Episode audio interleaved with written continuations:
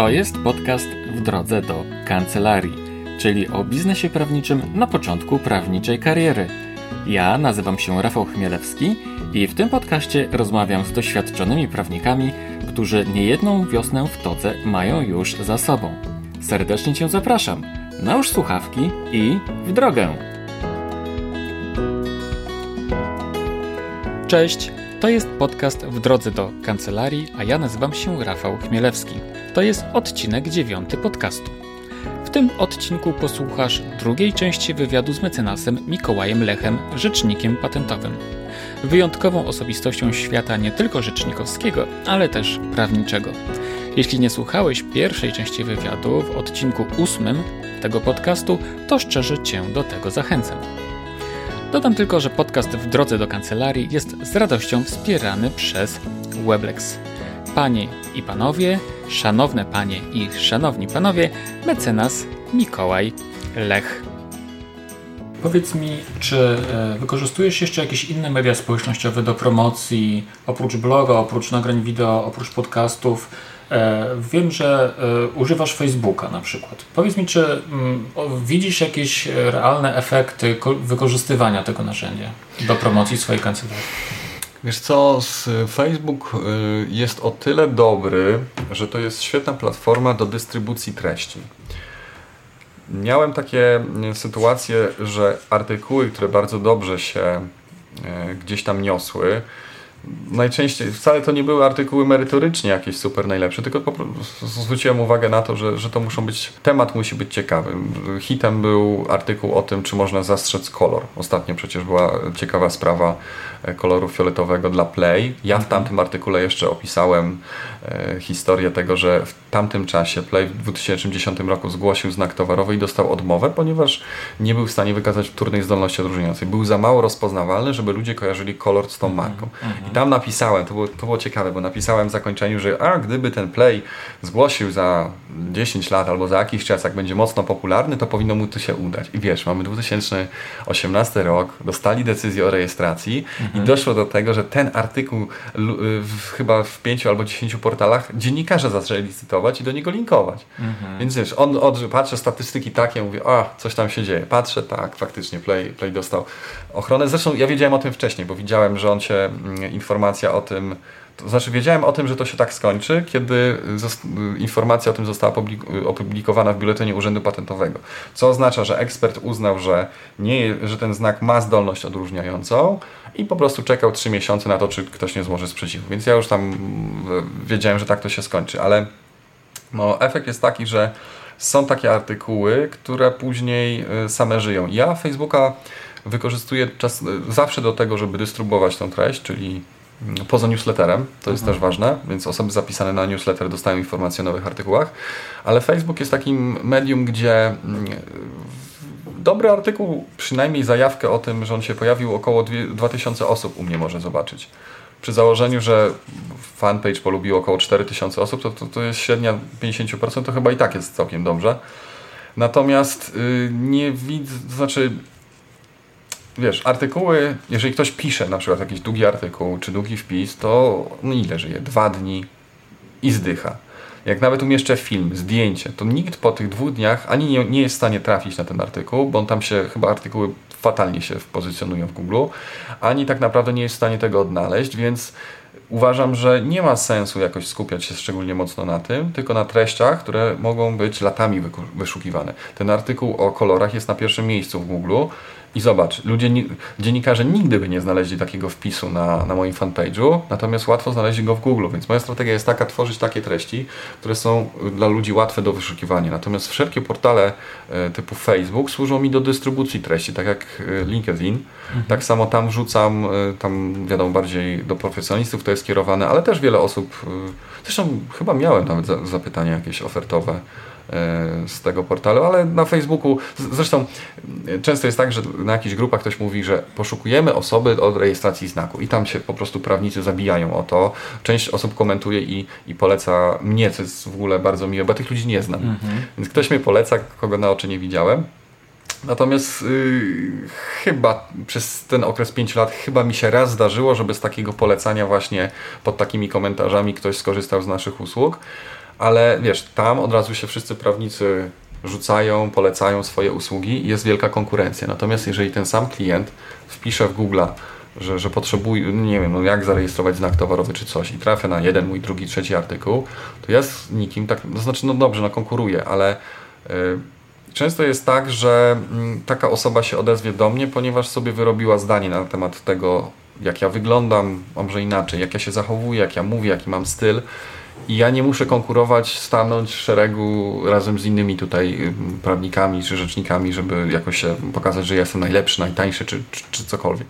Uważam, że właśnie przez to, że łatwo trafić na, na moją twórczość, nie wiem, to byś to jakoś nazwał, czy własną konkurencję sobie, konkurencję w sensie własną dyscyplinę sobie stworzyłem, prawda? Mhm efekt jest po prostu taki, że, że ja się nie skupiam naprawdę na Facebooku. Oczywiście, jeżeli ktoś do mnie pisze, ja mu wysyłam e, czy, czy, czy ofertę, czy jakieś linki do artykułów, jeżeli mogą mu pomóc, ale nie skupiam się. Ja Facebooka traktuję jako miejsce, gdzie dystrybuuję tą swoją treść. Tyle jeśli chodzi o promocję e, kancelarii. E, teraz pogadajmy sobie o rzeczach bardziej generalnych. Mikołaju, powiedz mi, Jaką masz, e, czy masz w ogóle jakąś radę dla początkujących prawników, dla e, prawników, którzy kończą aplikacje, bądź którzy zakładają kancelarię właśnie? Ojej, wiesz co, jakbym miał sobie, e, trzymam, e, czytam książkę Tima Ferisa, Narzędzia Tytanów, w ogóle jestem fanem Tima Ferisa i on zadaje takie pytanie, co byś powiedział sobie 10 lat wcześniej, albo sobie jak miałeś 30 lat. No. Jakbym miał tą wiedzę, co dzisiaj, albo bym spotkał siebie, mającego 20 lat, będącego studentem, to bym powiedział człowieku, następnego dnia zakładaj bloga. Mhm. E, ja miałem tą zaletę, że, e, że ja właściwie od zawsze wiedziałem, że ta kancelaria była wokół mnie. Rodzice gdzieś tam rozmawiali na te tematy, więc y, to było dla mnie naturalne i szczęśliwie to nie było bolesne takie, że ja musiałem się zmuszać do czegoś. Y, ostatnio prowadziłem podcast z osobą, która zajmuje się y, sukcesją przedsiębiorstw i okazuje się, dotarłem do statystyk, że chyba 12 czy 15% dzieci chce prowadzić firmy rodziców. Więc to nie jest takie, że, że to jest naturalne. W trzech czwartych przypadków dzieci nie chcą wchodzić w buty rodziców, a u mnie się okazało, że, że mnie to zaczęło ciekawić. I gdybym miał tą wiedzę, którą mam dzisiaj, to naprawdę y, zacząłbym pisać na studiach, tworzyć te artykuły. Zobacz, już wtedy bym się uczył.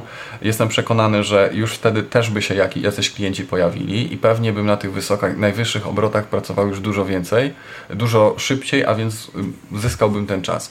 Mam takiego jednego kolegę, który jest na prawie. Ja mu od razu powiedziałem, że człowieku, tytuł ci nic nie da. Jest tak konkurencyjny rynek, że to jest jakaś po prostu e, masakra i nikt się tego nie spodziewał. Nawet jak ja zaczynałem e, w ogóle, kiedy poszedłem na studia. Więc ty już teraz, będąc na pierwszym roku, musisz myśleć, co co chcesz zrobić.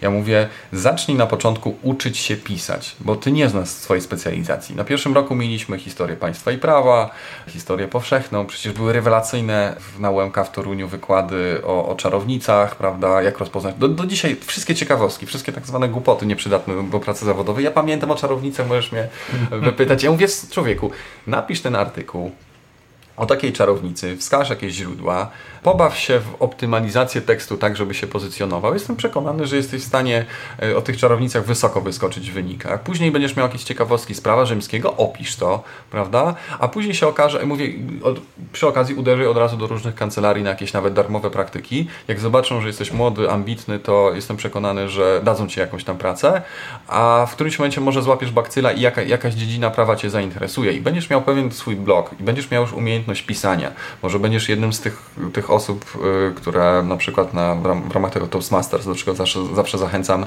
nauczyła się też jakoś przemawiać publicznie, nie boi się tego, więc raz, dwa, wiesz, kupujesz mikrofon, y, siadasz i nagrywasz, to nic nie kosztuje, prawda?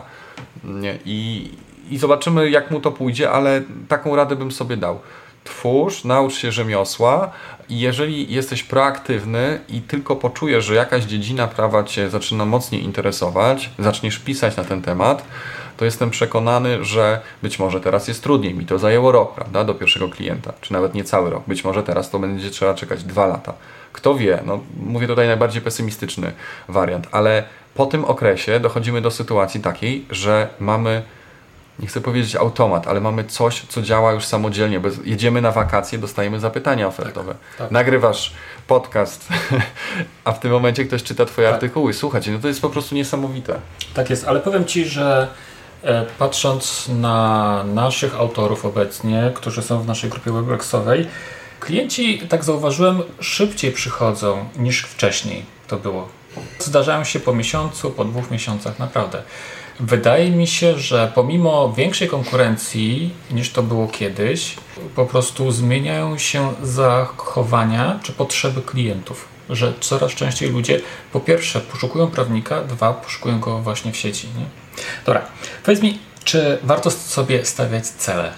O, wiesz co, miałem e, no, w ramach wywiadu z moim kolegą rozmawiałem, który, któremu próbowano ukraść markę. Tam jego sprawę prowadziliśmy. I on mówi, że co roku sobie robi cele, zapisuje je i później konfrontuje z tymi osiągnięciami, jak ten rok minął. I zawsze sobie mówię na koniec roku, że te cele spiszę i teraz to będzie ten rok, już, już rok 2018 to już prawie miałem długopis w ręku, oczywiście nic nie spisałem. E, natomiast mm, tak, ja, trzeba. Ja spisuję. No to ci zazdroszczę. Ja sobie tak. To słuchaj. nie znaczy, że je realizuję, ale chociaż spisuję. No, mów, mów. Ojej, no ja jestem pięknym teoretykiem, ale w, w tym aspekcie y, praktyka. Wiesz, tutaj jakbym był gruby i wiem, że powinienem biegać, albo gdybym palił, a nie palę, że trzeba to rzucić. Więc tak samo tutaj wiem, że warto to robić, ale tego nie robię. Żałuję z tego powodu, wiesz, ja mm, mówiłem ci, jestem konsekwentny w tym, co robię, ale przypomniało mi się parę lat temu niesamowita rzecz. Byłem na takim szkoleniu, będąc jeszcze studentem, który dopiero zaczął się, to było może 10 lat temu. I był człowiek, który powiedział, żebyśmy na kartce zapisali nasze cele na najbliższe pół roku, dali mu tą kopertę, a on nam to za pół roku odeśle.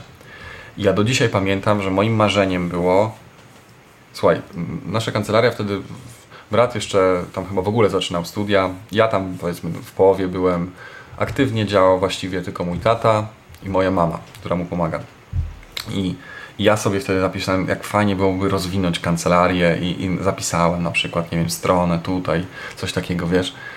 Oczywiście ten człowiek nam skubany do dzisiaj nie wysłał tego listu, ale ja zapamiętałem po prostu to, że, że, że moim celem, kurczę, 10 lat temu było to, żeby kancelarię rozwinąć. Zobacz, to się, to się po prostu stało. To jest niesamowite. I te cele, które miałem, e, zobacz, moim marzeniem, jak zaczynałem pisanie bloga, było to, żeby ta jedna osoba w miesiącu się odezwała. Więc te cele się inaczej, no, cele się zmieniły, ale mm, ja bym powiedział w ten sposób. Wyrobiłem sobie w pewien nawyk publikowania co tydzień zabawa z samym sobą, żeby powalczyć o to, żeby ten artykuł był na tyle dobry, żeby był wysoko w wynikach wyszukiwania. To się nazywa trochę grywalizacja. Ja w ogóle, czytając też tą książkę Tima Ferisa, y, uświadomiłem sobie, że na mnie fantastycznie działa motywacja negatywna. Negatywna w postaci, wiesz, jest egzamin, dobra, jest deadline, no muszę się nauczyć.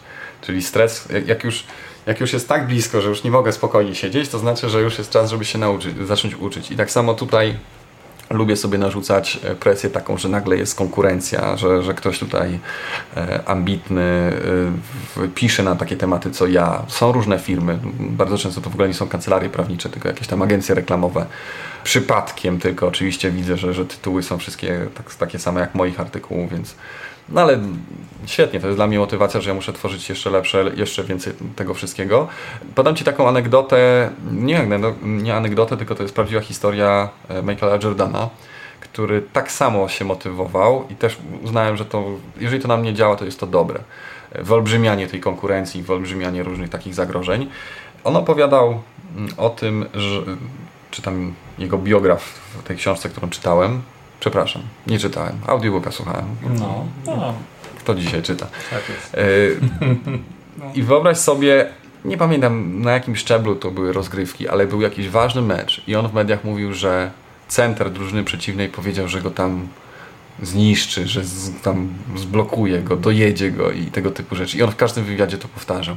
Był tak zmotywowany i, i efekt był tego taki, że tak go to zmotywowało, że on chyba na tym meczu tego człowieka tam po prostu totalnie zdominował, 60 punktów rzucił. A mhm. później powiedział dziennikarzom, nie, on nic takiego nie powiedział. Ja to powiedziałem tylko po to, żeby sobie presję na sobie wywrzeć, wiesz? I to jest tak, że no znowu balansujemy pomiędzy tym takim zbyt mocnym angażowaniem się w to wszystko, więc staram się tą granicę e, określić, wyczuć, ale też ba, naprawdę pisanie co tydzień sprawia, że ja czuję, że, że, że systemat, raz, że to już mój nawyk, dwa, że się dobrze z tym czuję, a trzy, to jest praca żółwia, ale jak się naprawdę obracam za siebie i widzę, że, że tych artykułów jest tyle i właściwie te tematy, które ja gdzieś opisałem, one są bardzo wysoko w wynikach wyszukiwania, więc ludzie trafiają na te treści. Efekt jest taki, że nie wiem, co setna osoba na przykład gdzieś tam jakieś zapytanie wyśle, a może co pięćset, no nie wiem jak, jak, jak to tam e, liczyć, więc y, ja do tego tak podchodzę, wiesz, że, że wiem, ja nie kombinuję po prostu. Wiem, że to działa, w moim przypadku, więc ja po prostu moim zadaniem jest po prostu tworzyć, wiedzieć o czym pisać i, i, i tak to wygląda z Tak jest. E, jak znajdujesz czas na tyle obowiązków w ciągu dnia? O, i to jest bardzo dobre pytanie. No. E, jestem świadomy tego, co działa u mnie, więc y, ja zacząłem budować zespół, bo był taki moment parę lat temu, gdzie była godzina 23, ja siedziałem w pracy i miałem jeszcze y, z 20 maili do napisania. Ja mówię, kurczę, no i bolało, serce mi krwawiło, że ja nie jestem w stanie w tym momencie pisać. Mówię, no to jest bez sensu. Poza tym to była taka, to był też, też moment, kiedy pierwszego pracownika zatrudniliśmy.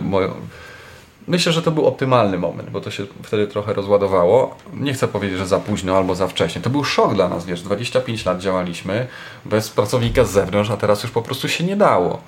No bo człowiek, praca przestała go po prostu satysfakcjonować, no bo stało, stałeś się niewolnikiem tej pracy. I ja dość szybko zrozumiałem, że to polega na tym, żeby jeżeli tak się dzieje, że to się ładnie rozwija, to trzeba stworzyć zespół. Ja nie muszę wysyłać klientowi informacji, ile coś kosztuje albo jak podstawowa procedura wygląda, tylko mogę mieć do tego pracownika, który cały proces e, rozmowy z tym klientem przeprowadzi. Jeżeli klient będzie chciał ze mną porozmawiać, nie ma problemu, nie osobiście, tylko telefonicznie. I zacząłem sobie tak układać, tak szkolić też moich pracowników, żeby w tych najba najbardziej obciążających dla mnie pracach mnie odciążyli. Trochę w kwestiach administracyjnych, trochę w kwestiach merytorycznych. Efekt tego jest taki, że ja jako rzecznik patentowy oczywiście no, nie powinienem nawet wziąć i fizycznie, wiesz, y, dokonywać zgłoszenia do urzędu patentowego, ale jak już ma się wszystko przygotowane, to jest typowo techniczna praca. Tak samo jak przygotowanie dla klienta zlecenia, odpowiedzenie na jego kilka prostych pytań. Ja mogę to zrobić i do pewnego, do pewnego momentu to robiłem, natomiast później mój czas, inaczej uważam, że przełożenie, to znaczy wykorzystanie tego czasu na, na, na działalność twórczą przyniesie mi lepsze efekty niż stricte e, działanie no i obsługiwanie w tej formie tych klientów, bo oczywiście ja obsługuję, prowadzę spory, pis, piszę pisma ostrzegawcze, rozpatruję te wszystkie tam e, sprawy, doradzam klientom, więc to nie jest tak, że ja się nie zajmuję merytoryczną pracą.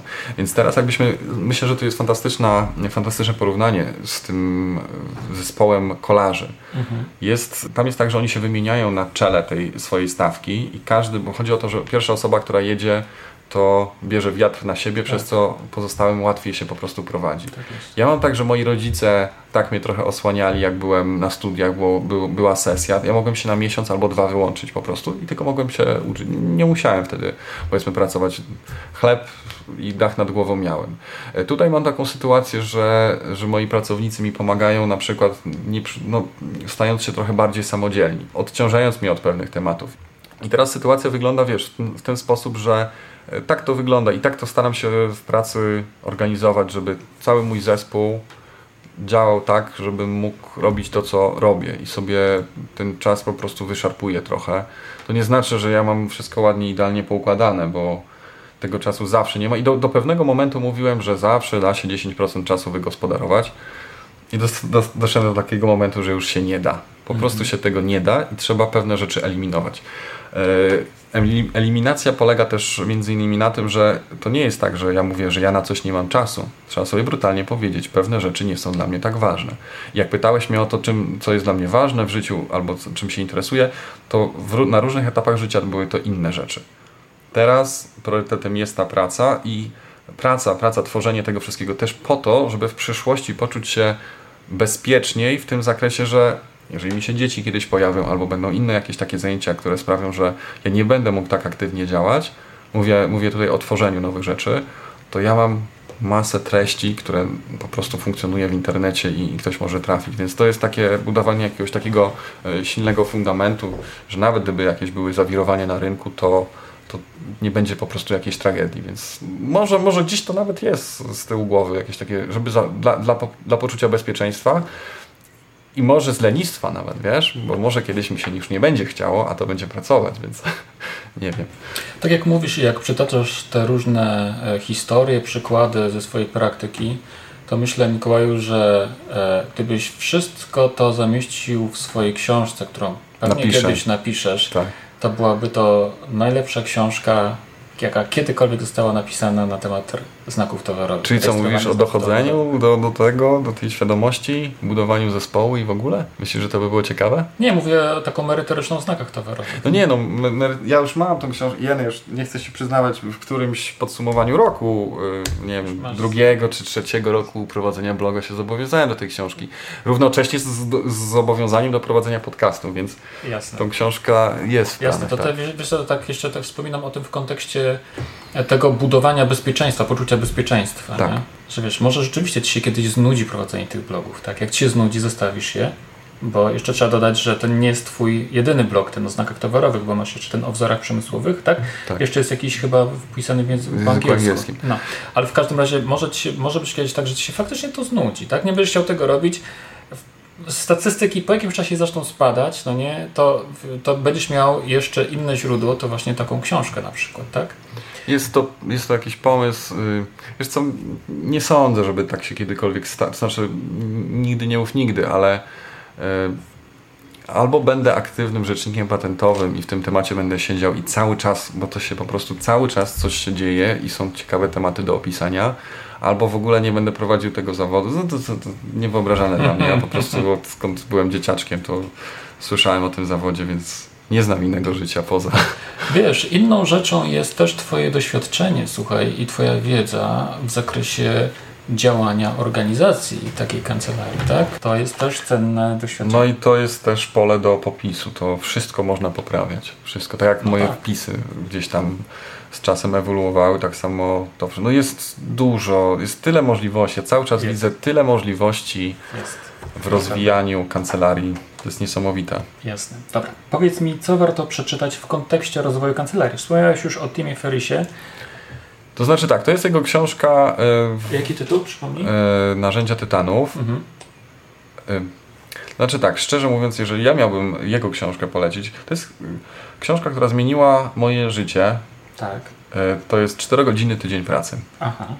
E, książka absolutnie każdy powinien ją przeczytać. Wiesz, ja studiowałem prawo, później zacząłem studiować stosunki międzynarodowe. Czytałem tak. gazety, czytałem dzienniki, tygodniki i e, wiadomości. Czasami pamiętam, że fakty, później no. wiadomości na jedynce. I byłem na bieżąco z tym wszystkim. I nagle przychodzi Tim Ferris i mówi: To jest bez sensu, to jest marnowanie czasu. Jak, w czym ci pomoże informacja, że w zeszły weekend majowy, y, zeszłoroczny, 4% mniej osób e, zginęło w wypadkach? Jak to wpłynie na Twoje życie? Nic nie wpłynie. I większość informacji, które są w mediach podawane, to są totalnie bezwartościowe rzeczy, które mają po prostu przykuć naszą uwagę. A co najlepiej przykuwa naszą uwagę? Informacje negatywne. Więc słyszysz o powodzi w Tajlandii, słyszysz o jakichś tam zabójstwach, po prostu strzelaninie w Stanach Zjednoczonych. Jaki wpływ na Twoje życie ma strzelanina w Stanach Zjednoczonych? Żadny. A jeżeli jest naprawdę jakaś taka rzecz, która wpływa na, na to, co tutaj się dzieje, to i tak ta informacja do ciebie trafi, bo rozmawiasz ze swoimi znajomymi, bo czytasz, nie wiem, odpalasz chociaż wirtualną Polskę i widzisz te główne nagłówki tutaj.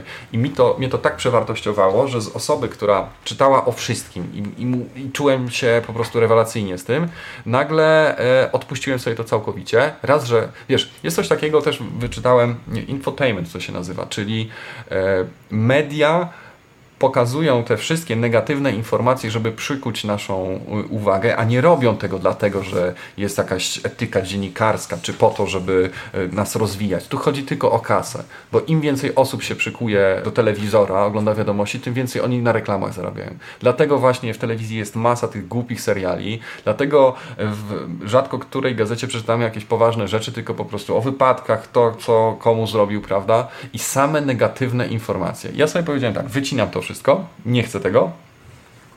Natomiast zamiast to czytam książki, które mnie rozwiną, y, skupiam się, zobacz, pytałeś skąd mam ten czas, nie oglądam tych głupot i dzięki temu skupiam się y, swój czas, oczywiście to nie jest tak, ja... ja... Ale jakiś serial na Netflixie może... Tak, tak no, i to jest jedyna, ale jak zanim Netflixa włączę, to, to mi się włącza telewizja, prawda? I jak ja to widzę, czasami siedzę i w ogóle nie wiem, co mnie bardziej przeraża, wiadomości na jedynce, czy, czy, czy te wszystkie seriale, to jest po prostu szok ale świadomie też robię tak, żeby, żeby nie zgłupieć, że po ciężkim dniu, ja dlatego na przykład nie ciężko mi jest czytać książki, bo jak już wieczorem y, po tej pracy i trochę twórczej, i trochę y, merytorycznej wracam do domu, to ja chcę się odmurzyć i odpalić sobie jakiś serial, na Netflixie są naprawdę fajne seriale, ale zobacz, to jest znowu coś, co, co, ja sam sobie ustalam. Kiedy oglądam, kiedy robię pauzę, a nie... Ja w ogóle nie jestem w stanie telewizji oglądać. Jak mi wchodzi reklama, ja mówię, coś mi krzywdę w tym momencie robi. Ja, ja wracam do mojego bezpiecznego Netflixa, tam mam wszystko mhm. zapisane yy, i, i, wygląda to świetnie, więc yy, no ja do tego tak podchodzę. Mhm. Powiedz mi, czy warto dbać o swoje zdrowie? Na pewno warto. Jak ty to robisz? Wiesz co? Nie wiem czy wiesz, ale ja przez wiele lat MMA trenowałem aktywnie. To jest yy, dyscyplina, stosunkowo, no można powiedzieć stosunkowo młoda. Yy, jakby się dopatrzeć, to nawet w, w tych wszystkich igrzyskach też były, nie pamiętam jak to się nazywa, takie trudne słowo to jest, ale też były takie walki yy, wszechstronne, w ramach wszechstronnych stylu walk. E, natomiast to polega na tym, że to jest połączenie, wiesz, i boksu, i judo, i zapasów, i jiu-jitsu, i wszystkich innych rzeczy. Wszystko po prostu naraz i jest to najbliższe, można powiedzieć, realnej walce. Tak. Przez wiele lat trenowałem. Później nie, nie miałem, e, no już fizycznie, nie, znaczy nie miałem czasu na to, bo trochę też było związane z pracą w kancelarii i przerzuciłem się na coś, co mi godzinowo bardziej e, pasuje, czyli zacząłem trenować kalistenikę gdzieś tam również w tego wplotłem nawet y, przygotowanie do triatlonu. Jedną ósmą triatlonu w Bydgoszczy przebiegłem, później jedną czwartą. To były totalnie bez przygotowania. W sensie trenowałem sobie kalistenikę, gdzieś tam czasami biegałem.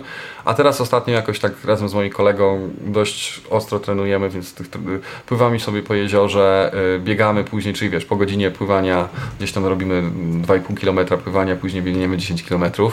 więc y, powiem Ci, że mam prawie 33 lata, a, a czuję formę życiową mhm. i mam tak, taką energię, więc to jest tak, że ja, ja pracuję, ale zawsze od poniedziałku do piątku musi być ten trening, który robię, bo... Mm, ale codziennie? Codziennie. Codziennie, no poza w weekend przynajmniej jeden dzień y, Aha. wolnego sobie robię, ale codziennie i to taki konkretny, e, bo miałem taką sytuację, słuchaj, kiedy e, chyba zdałem egzaminy na końcowe na rzecznika patentowego, to był 2016 rok Ekstremalnie dużo musiałem się uczyć, ekstremalnie dużo pracowałem wtedy. Ekstre, no, wiadomo, no, brakowało nam pracownika, więc ja to wszystko musiałem robić. Po czym y, jeszcze zaniedbałem sport. Ja nie chcę powiedzieć, że się czułem nieszczęśliwy, ale mówię, kurczę, po co to wszystko? Ja nie mam czasu na nic i byłem taki. Nie, nie byłem szczęśliwy. Nie, że byłem nieszczęśliwy, ale mówię, coś jest nie tak. Mówię, kiedy, kiedy ja byłem najbardziej szczęśliwy?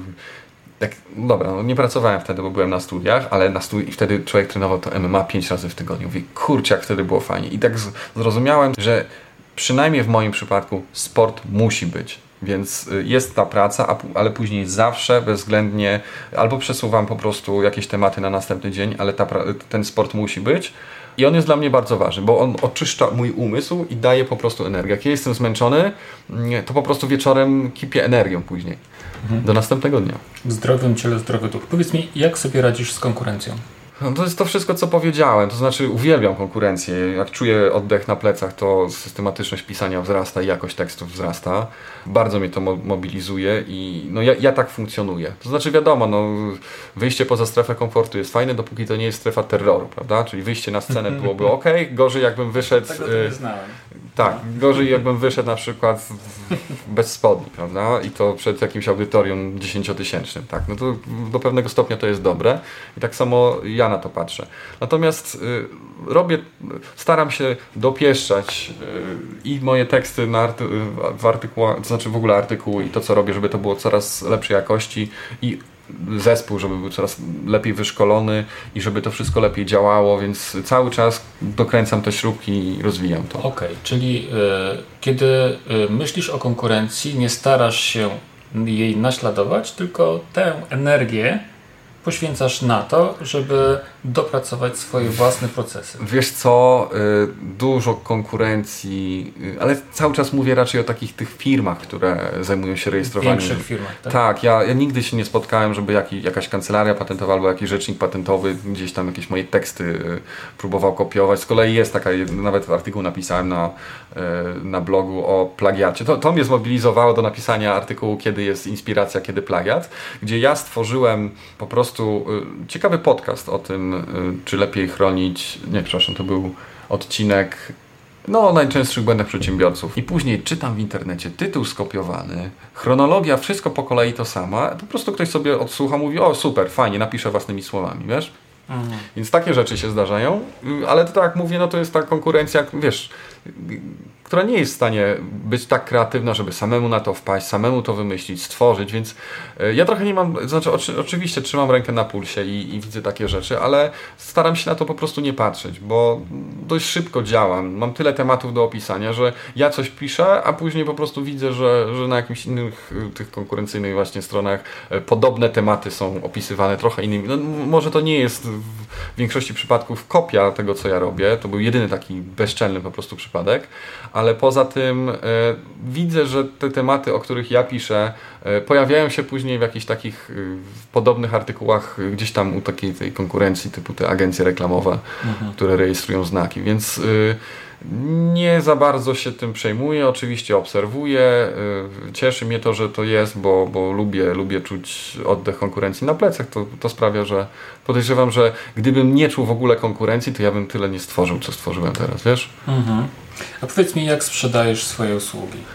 No nie sprzedaję ich w ogóle. My się nigdzie nie reklamujemy. Nie robimy nic poza tym, że dajemy się znaleźć. Ja... Ale wiesz co, powiem Ci coś. Z każdą osobą, która tutaj siedziała po drugiej stronie stołu, każdy im powiedział, że nie sprzedaje swoich usług. A tymczasem Generalnie rzecz biorąc, prawnicy mają problem ze sprzedażą swoich usług. Bo, bo wiesz, z bloga przychodzą osoby, które mnie znają, które mnie lubią, które w ogóle wiesz, minęło te 5 lat, a to, o czym mówiłem na początku tej naszej rozmowy, że to, co ty mówiłeś, o tutaj przyjdą, wiesz, będą chcieli ci, nie będą negocjować, możesz nawet mieć wyższe stawki.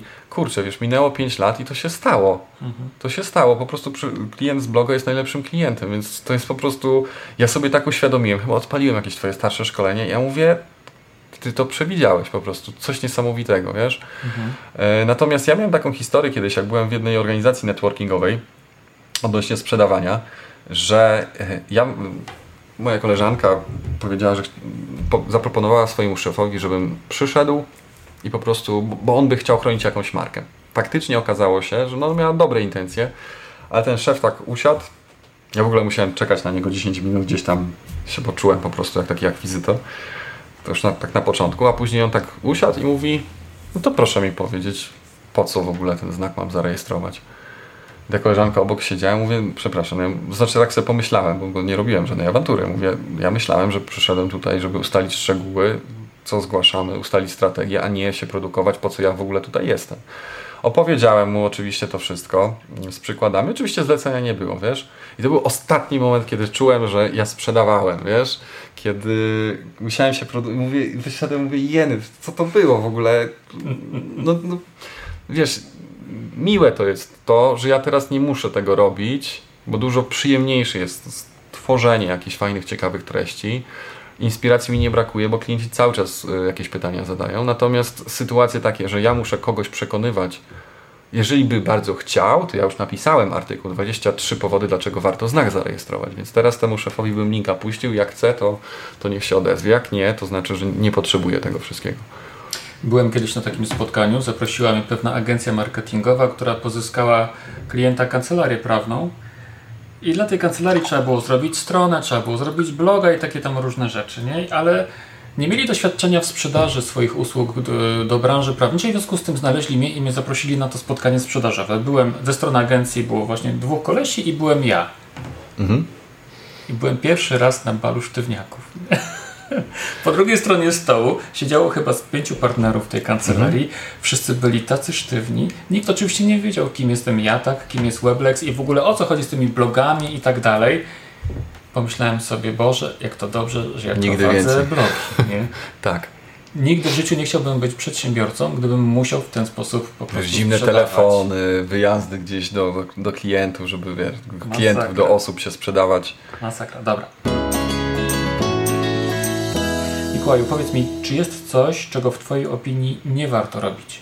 No wiesz co, trzeba zlokalizować. Na pewno ograniczać taką aktywność, która nas nie rozwija w danej dziedzinie, ale mówię tutaj o aktywności zawodowej. Wiesz, ja w którymś momencie zrezygnowałem z aktywności w organizacji networkingowej, bo za dużo czasu mi to zabierało i zwrot z tej inwestycji nie był taki, jakbym chciał. Więc trzeba się zastanowić, co działa, przetestować. Co, wiesz, z tą organizacją networkingową też podszedłem do tego w ten sposób. Nie mówię, że to nie działa, przetestuję. Okazało się, że, że rezultaty były po prostu mizerne. Efekt był taki, że, że, że po roku po prostu nie przedłużyłem członkostwa. I uważam, że to była fantastyczna decyzja, bo odzyskałem czas, który zainwestowałem w to, co działa. I tak powinniśmy się zastanowić. Jeżeli jesteśmy prawnikami, to co sprawia, że, że albo się rozwijamy zawodowo, albo że jesteśmy zawodowo też spełnieni, albo że mamy tych klientów więcej. Jeżeli to działa, to skupić się na tym. Mówiłeś, że mam trzy blogi. Oczywiście, mam trzy blogi, natomiast w którymś momencie podjąłem męską decyzję, de facto chyba w jakiejś książce Briana Tracy e, o tym, żeby się skupiać na tym, a może to Tim Ferriss mówił, prawdopodobnie Tim Ferriss, e, o tym, żeby mm, rozwijać swoje cechy, w których jesteśmy bardzo dobrzy, bo możemy być wybitni, a jak mamy, jesteśmy w czymś słabi, to co najwyżej będziemy średni. Mhm. Więc ja mówię tak, dobra, mam te trzy blogi. Oczywiście czasowo nie byłem w stanie wszystkich dobrze prowadzić. Mówię, e, gdzieś ten o znakach e, najlepiej działał, więc wszystkie środki, czy mówię, pełna energia idzie na ten blok o znakach, przez co ten blok jest wyróżniający się. A jakbym rozwijał blok angielski, to może on i tak gdzieś tam te treści są tworzone, ale być może byłby taki średni, prawda? Więc mhm. uważam tę decyzję za dobrą. Odnośnie jednej książki, która mi też bardzo dobrze ułożyła w głowie, to jest książka jak, o matko, ciągle mi się tytuł myli, jak znaleźć przyjaciół i zjednać sobie ludzi, czy zdobyć tak, przyjaciół, tak, tak, Carnegie. Dale Carnegie. Tak, i książka jest genialna. Ona ma prawie ze 100 lat, ale każdy powinien ją. Tak, absolutnie tak. Ja ostatnio ją kupiłem, powiem Ci szczerze. Tak, po ja prostu. ją przesłuchałem. Przesłuchałeś. Oczywiście. Ja ostatnio ją kupiłem, bo miałem ją kiedyś, kiedyś dawno, dawno temu ją przeczytałem, ale komuś pożyczyłem i ten ktoś mi nie zwrócił i pomyślałem sobie, że warto tą książkę mieć, bo to jest taka książka ponadczasowa. E, I, i e, na pewno e, włączę ją do czytania wieczornego razem z dziećmi bo uważam, że jest bardzo rewelacyjna. Ja chyba, wiesz co, tak, ja chyba sobie ją jeszcze raz odsłucham. Pamiętam, że ona mi bardzo, ale tak pozytywnie ułożyła tak. w głowie, wiesz, ona tak pozytywne, wiesz, nawet jeżeli ktoś zrobi jakiś błąd, to wcale go nie karać, tylko, wiesz, porozmawiać i, mhm. i się okaże, tak jak z historią tego prezydenta, nie wiem, czy to Roosevelt był, który leciał samolotem i ktoś mu, jakiś pracownik złe, złe paliwo zatankował, czy coś, goś prawie zginął więc on do niego podszedł, ten już był cały przerażony. On powiedział, chcę, żebyś mi dalej przygotował samochód. Jestem pewien, że teraz Samolot, nikt tak. nie zrobi tego lepiej. Tak. Czy lubisz swoją pracę? Na pewno tak, ale gdybyś nie był prawnikiem, to co byś robił? E, wiesz co, ja jestem taką osobą, która, co może słychać, lubi e, utopić się w jakimś temacie. Lubi, może, możemy to nazwać nawet przesadzać w tym wszystkim. Wydaje mi się, że prędzej czy później znalazłbym jakiś biznes, jakiś produkt, coś, czym mógłbym się zagłębić i co mógłbym rozwijać. Dziś widzę, że mam takie gdzieś umiejętności i być może tą całą energię, którą skupiłem na y, szerzeniu wiedzy o, o w ogóle pracy rzecznika patentowego, być może bym, nie wiem, rozwijał jakiś sklep internetowy i tak sobie to wyobrażam, bo jakbym był, na, miałbym być na przykład to, jak myślałem gdzieś tam na studiach, co mnie, nie na studiach, w liceum, co mnie interesuje, na historią się interesuje, to historykiem będę. Ojej, no zobacz, może, może poniekąd gdzieś tam te ciągotki się tutaj pojawiają, bo przecież napisałem kilka artykułów w najstarszych znakach towarowych hmm. o historii zawodu i tego typu rzeczach, więc gdzieś to tam się przebija, ale naprawdę wydaje mi się, że w takiej formie uczenia dzieci to by był horror dla mnie, bo ja cały czas mam taką energię, żeby działać, więc raczej podejrzewam, że znalazłbym coś, myślę, że jak ktoś szuka, to, to, to w którymś momencie znajdzie i całą energię w to wrzucił, a jak się człowiek skupia na wąskiej dziedzinie, to jest bardzo duża szansa na to, że mu się uda. Mhm. Powiedz mi, jakie masz plany i jakie masz marzenia? Cały czas moim planem jest zbudowanie kancelarii wieloosobowej, takiego, takiego z prawdziwego zdarzenia. Teraz to wygląda cały czas bardzo dobrze, ale no, gdzieś tam, żeby były działy odpowiedzialne za różne takie rzeczy. My, my zaczynaliśmy od kancelarii tak naprawdę jednoosobowej, więc to się gdzieś tam rozwija. Takie jest moje marzenie, żeby, żeby to było wszystko stabilne, żeby był zespół, który by aż tak mocno nie potrzebował mojej pomocy. Chciałbym też tak ułożyć biznes, żeby nie musieć tyle pracować, żeby go doglądać, poprawiać i, i administrować tym wszystkim. Oczywiście brać udział merytoryczny, ale nie w takim stopniu, jak jest to teraz. Gdzieś tam presja czasu też związana z tematami, które trzeba zrobić, jest stresująca. Więc to, do czego ja będę dążył na pewno w kolejnych latach, jest to, aby tak sobie ułożyć życie, żeby mieć swoją pracę, ten mechanizm działał sprawnie i wszystko działało idealnie, albo na tyle dobrze, jak może działać. Natomiast, żebym ja miał swoje życie i, i po prostu y, miał czas też dla siebie. Czyli będę pewnie odchodził od tego, żeby tak intensywnie pracować na rzecz y, jakiegoś bardziej życia prywatnego, ale do tego jest potrzebne to, żebym teraz robił to, co robię teraz. Mhm. Mikołaju, bardzo serdecznie dziękuję Ci za e, inspirującą rozmowę. Ja również dziękuję za zaproszenie. Dzięki. To była druga część wywiadu z Mikołajem Lechem, rzecznikiem patentowym. Jestem przekonany, że wywiad, że cała rozmowa była e, dla Ciebie inspirująca. Wiele od Mikołaja można się nauczyć. Powiem Ci szczerze, że mimo tego, iż na początku pokazywałem Mikołajowi drogę, którą powinien iść, jeśli chodzi o blogowanie prawnicze, o blogowanie w jego dziedzinie, to obecnie jest tak, że rozwiązania, które Mikołaj wdraża do swojego bloga, także i dla mnie stanowią pewnego rodzaju dawkę nowej wiedzy. Zatem e, z ciekawością sam podpatruję poczynania Mikołaja, a już w szczególności trzymam kciuki, mocno trzymam kciuki za rozwój nie tylko jego bloga, ale też jego samego, jego kariery, a także jego kancelarii.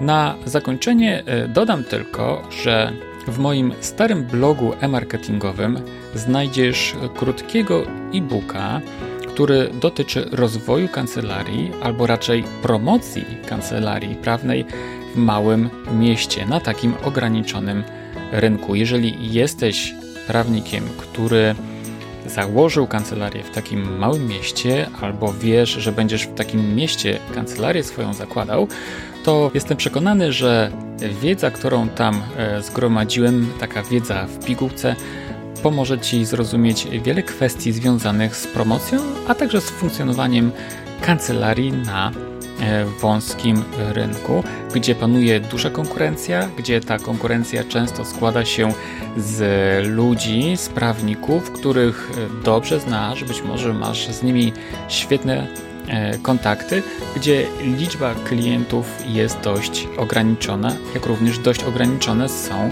ich potrzeby. Zatem zachęcam Cię do pobrania tego e-booka. On jest oczywiście e, bezpłatny. Znajdziesz go pod adresem www.e-marketingprawniczy.pl. Serdecznie Cię pozdrawiam. To był dziewiąty odcinek podcastu W drodze do kancelarii. Mówił Rafał Chmielewski. Do usłyszenia.